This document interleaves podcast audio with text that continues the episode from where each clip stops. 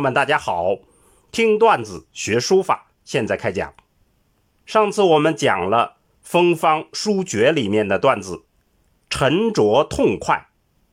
今天我们要讲杨慎《生安论书》里面的段子，书法为风韵难及。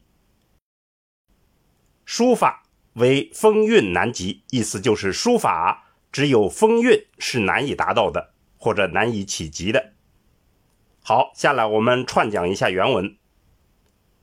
书法为风韵难及，书法只有风韵是难以达到的。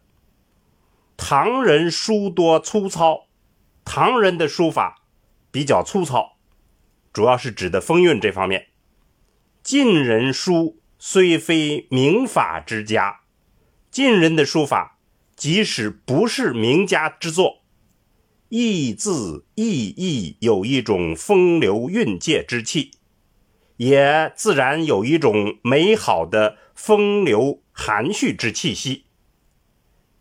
原当时人物以清简相上，这是因为当时的人们以清新简练为时尚，虚旷为怀。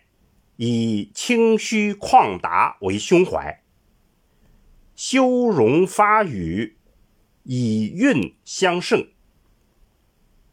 意思就是修饰容颜，开口讲话，以风韵相取胜。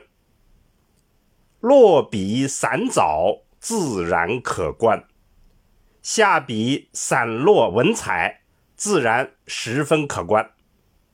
可以精神灵解，不可以语言求密也。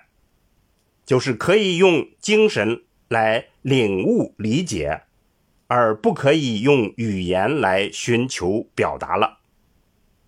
好，下来我们诵读一下原文：书法为风韵难及，唐人书多粗糙，晋人书。虽非名法之家，亦字意意有一种风流韵界之气。原当时人物以清简相上，虚旷为怀，修容发语以韵取胜。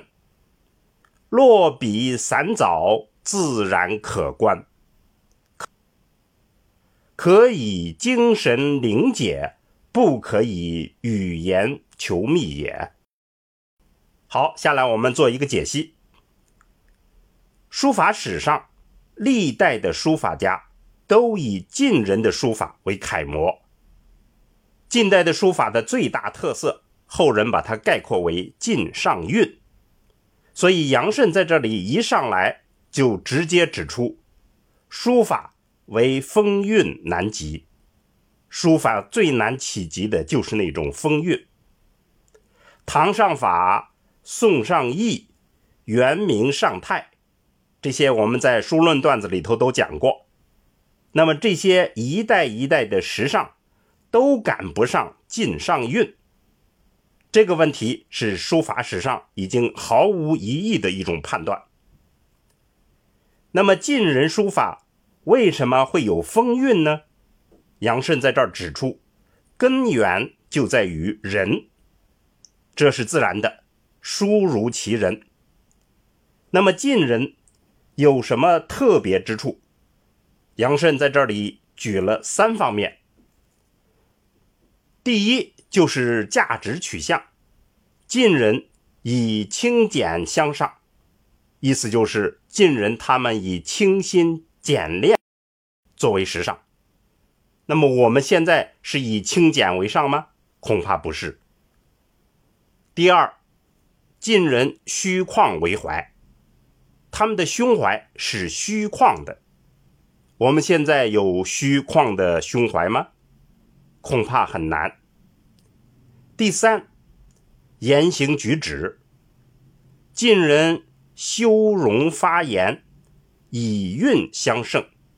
就是说，修饰容颜、开口讲话、发言，是以风韵相取胜的。我们现在是这样吗？恐怕差得很远，十万八千里。在这三方面，通过人格的对比，我们就一下子可以明白我们和晋人的差距了。为了强调晋人的风韵特色，杨慎还指出，那种风韵之美是可以精神领悟，而不可以用语言来描述和追求的。联系我们今天学书的现实，如果要学习书法的最高范本，就是晋人的风韵，那就不是简单的模仿技法的练习，而是人格的修炼。这样说也许太泛泛，最少我们可以集中在修养的提高这方面。有晋人的修养。才有近人的书风，所以，我们今天段子的结论就是：如果我们能在杨慎所说的三个方面修炼自己，这种修炼的成果就一定会在书法中显现出来。听段子学书法，我们下次再见。